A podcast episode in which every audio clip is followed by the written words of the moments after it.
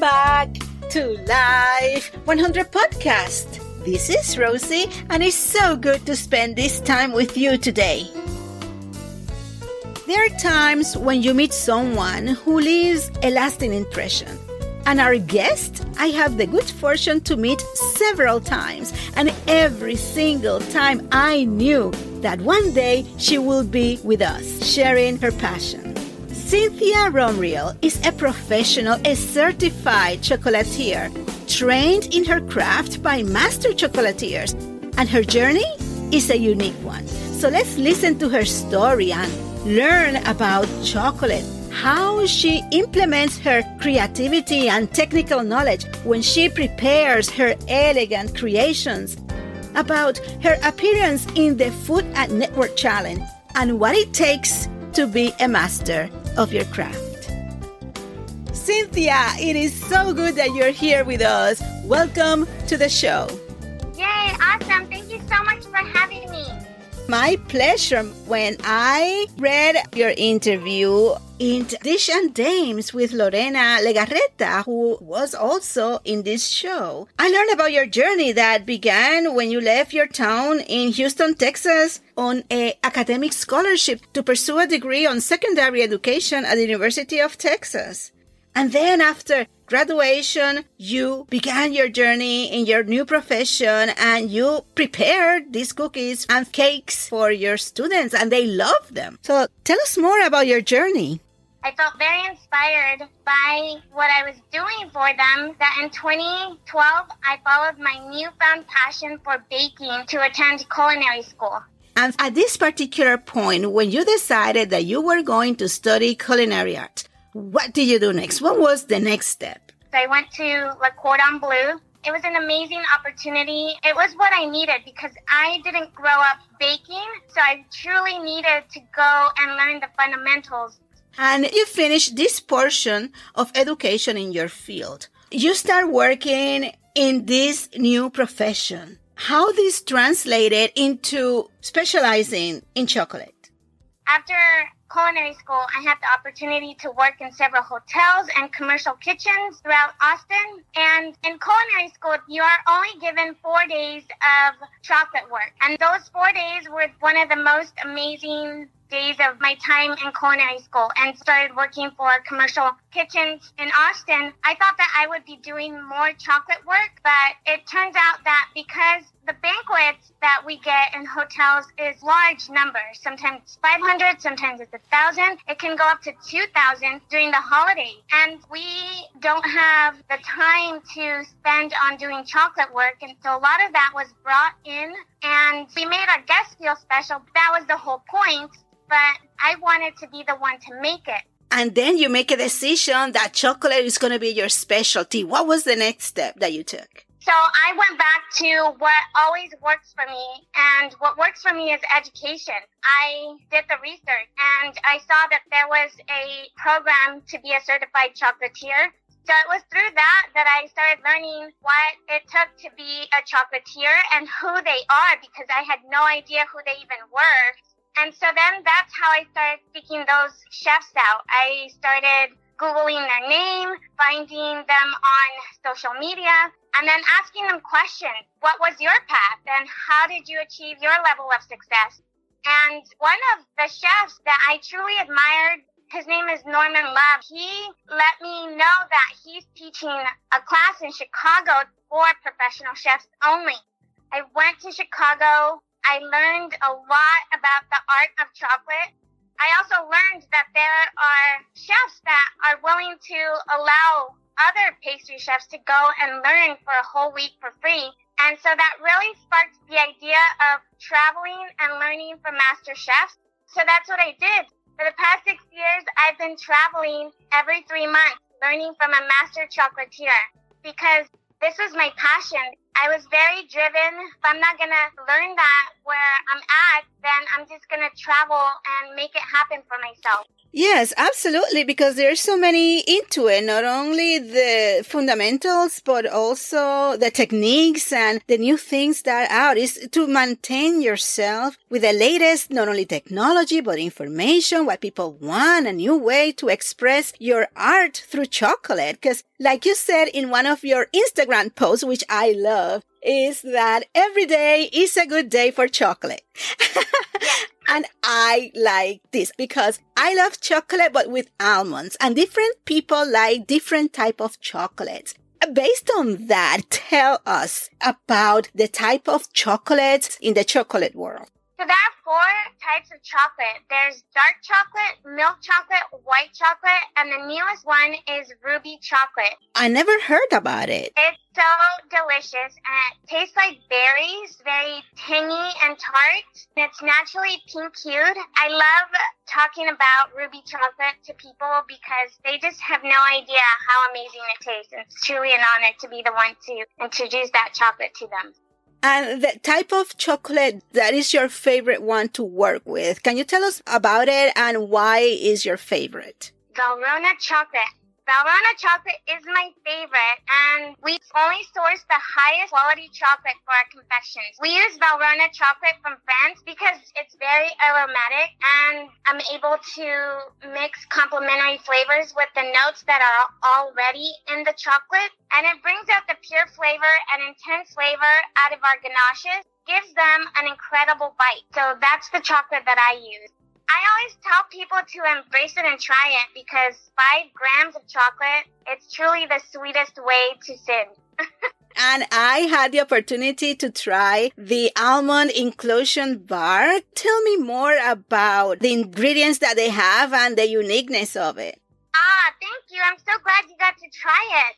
Chocolate makers have created a way to make chocolate vegan. The almond inspiration is a vegan chocolate, and what I did with it is I casted it into a bar, and I included dried apricot, strawberry crisp in there, almonds, pistachios, dark chocolate crisp. I kept it all very healthy and vegan, so that way I want my clients to have a variety of options because we do have a variety of options. So vegans are no longer just eating dark chocolate confections. There's so much technology that chocolate makers are doing to create more options for vegans to enjoy. Now, recently, there's a milk chocolate that is vegan, and it's incredible. It's so good. It is made from almonds. So what they did is they extracted the oil from almonds to create a vegan milk chocolate. And it's just, it's so good. Oh, wow. I'm glad you told us because now we are informed and looking forward to that chocolate bite that is available to us. Yes, and they have yuzu flavored, strawberry, they have raspberry, and it's so exciting because I have that flavor as my base, and then I can just add to that. Just makes it 100 times more fun to layer on flavors. It's a very exciting time to be vegan in the confectionery world. Of course, more options and more possibility to create. And talking about creation, your presentation and your artistic details. When I go to your Instagram, it's like a journey in the world of chocolate. I love your stories. I love your posts because you show how things are done. You just manifest all the possibilities of chocolate. Based on that, what has been the most significant creation that you have had so far?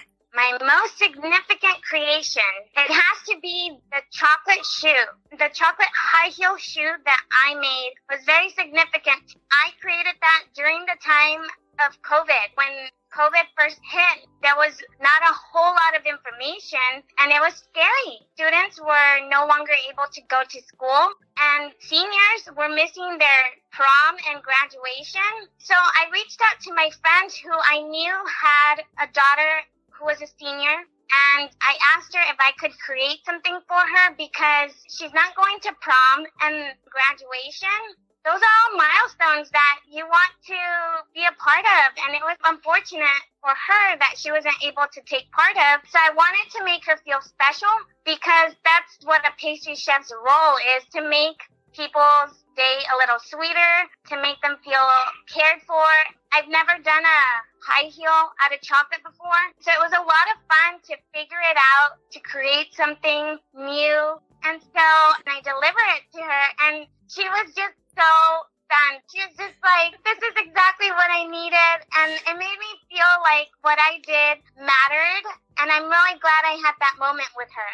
Oh, and it matters, because when I look at that image, it brings me happiness. The creativity is amazing. Also, the process of making it happen, the process of making this idea that you had into reality and then bring it to someone that you know is going to make the day better, because that art that you created is beyond the fact that it's chocolate. The process of creation with what you know about chocolate, how does that process work? I find inspiration when I least expect it, because every day I get to start my day from scratch. I love art, and I love Andy Warhol, and he once stated, I like to listen to new ways to say old things and old ways to say new things, and I feel like this is what keeps inspiring me to execute delicious desserts. Constantly fascinated with seeing this statement come to light in a well-composed chocolate confection or a dessert that is visually and aesthetically pleasing, but also tantalizing to your palate. It's all about doing research. I do the research. I think about it. A lot of creators follow the medium that they use. If a cake decorator needs inspiration, they look for another cake decorator, or an artist looking for another artist. Me as a chocolatier, I look at the world as for inspiration. I want it to be something very unique that is different. I know how chocolate works, so I know where it can go and where it can't. Knowing that, and then getting inspiration from what the theme is, I work hard. I just work hard and I get it done. Yes, you do, and it shows, because not only the fundamentals, but also the different flavors and what you know it can do. For instance, your holiday treats. I've seen it. Each one is so unique, and the different flavors. What type have you done that has been just spectacular? Last year, I got to create apple pie, pecan pie, s'mores. I did a hot chocolate, eggnog, and I was able to create those flavors in a filling for my bonbons, and people loved them. It was very motivating, because it was the first time I was truly doing research and development to get those flavors into a ganache that would make an amazing bonbon. And it was a lot of fun for me. I'm actually really excited to create those flavors again. Yes, and they look fantastic. It's such a great addition to a table, to the festivities. And your postings are also very educational. I've been a pastry chef for the past 10 years. I worked in various hotels. And when you work in fine dining for hotels, you learn a lot about flavor combinations, what works and what doesn't, because, you know, every 3 months, changing the menu for those plated desserts. And a plated dessert can have anywhere from 6 to 9 flavors in one bite. That right there is where I feel like if I were to tell a novice where to start, I would tell him to start at a fine dining restaurant, because learning plated desserts, you truly learn what works with flavors and what doesn't. That is wonderful. And talking about that experience, who inspired you that you learned from that person and then you continue from that point on? My first exposure to this level of work was Norman Love. I did get to go to Chicago and learn from him. He remembered me a year later when I contacted him through email. So he was like, yes, come over. I'll have you work with my pastry chefs, and then you can express what it is that you wanted to learn. And so the first day that I arrived, it was all about the basics, how he runs his operation. Then the next few days, it was really learning different techniques and different innovative and creative ways to do pastry and chocolate work. I left his shop feeling so inspired and feel like he really set the tone for my career, and just so grateful for him and his stellar staff. Showed me the real work, the hard work that it takes to get to that level. And I wanted it. I wanted to do the hard work. So I started purchasing molds, cocoa butters, and all the tools required for it. And I just practiced on my days off after work or before work if I had time. It became an obsession. I had to figure it out. I had to figure out my own style, my own way of doing things. And when I felt comfortable enough, then that's when I was, okay, let's open up my own shop. That's right. And you have done it. And it is a great journey that I have seen. And talking about that, your creations are available nationwide, correct? Yeah, we do get our bonbons nationwide. And how beautiful they are. And the packaging is just a present to receive. It's just gorgeous. For a person who's thinking, Cynthia is inspiring me to look after what I want to do. I want to go from idea to reality, or maybe this is something that I might need to consider. What kind of tips can you share? Well, when you have the idea, there's a lot of work you need to do. So you do research first, figure out how to get that education, and then you put yourself in the position to create it. You have to work as an innovator. At the beginning, you're working to mostly figure it out, but after that phase wears out, then you have to work as an innovator to produce high-quality, unique items that will attract customers and allow yourself to get uncomfortable. That is so true. Just like you said, allowing yourself to be uncomfortable. And to be a lifelong student, because you continue learning every single time and then applying that knowledge to your creations is something that it doesn't end, it's continue and evolves. When I learned that you were in the Candyland show from the Food Network channel, I never met anyone who's been on it. Tell me more about that experience, how it was for you and how it changed what you do. Oh, what a unique experience that was. I loved being a part of Candyland. Candyland, it's a food competition by the Food Network, and it's the board game come to life. Every challenge was in a different land, and every challenge you had to create a show-stopping centerpiece that was all cake. And to make it show-stopping, it had to be about at least 4 feet tall. We had 6 hours. We were all placed in teams of 4. It truly was a challenge because I've never worked with them before. I've never even met them before.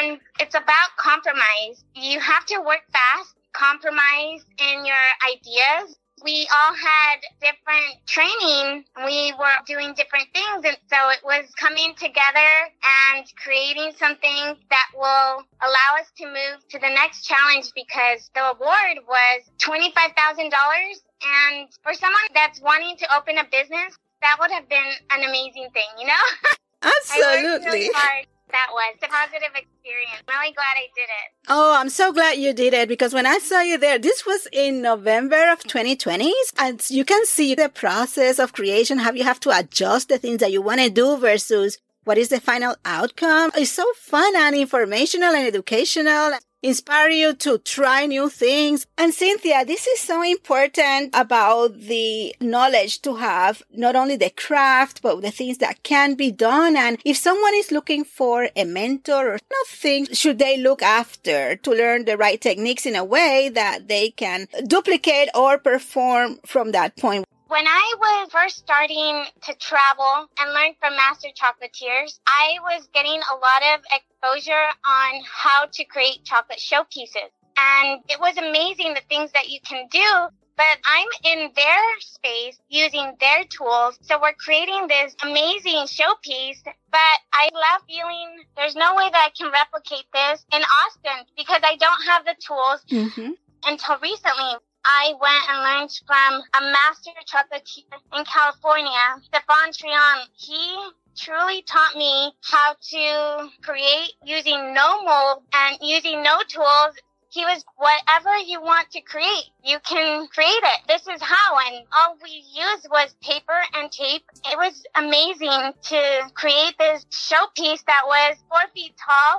I left feeling so confident.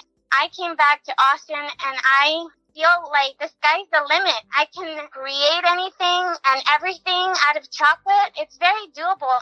So So to find a mentor, that's who you have to find. Somebody that will show you in a way that when you leave their space, you can be in your space and create it. And now you have your own shop. That is so exciting. And for someone who would like to have something special for the holidays, when will be a good time to start thinking about it so that you are able to create something for them? Now is a great time. Let me know what your corporate orders are so that I can put it down on my planner.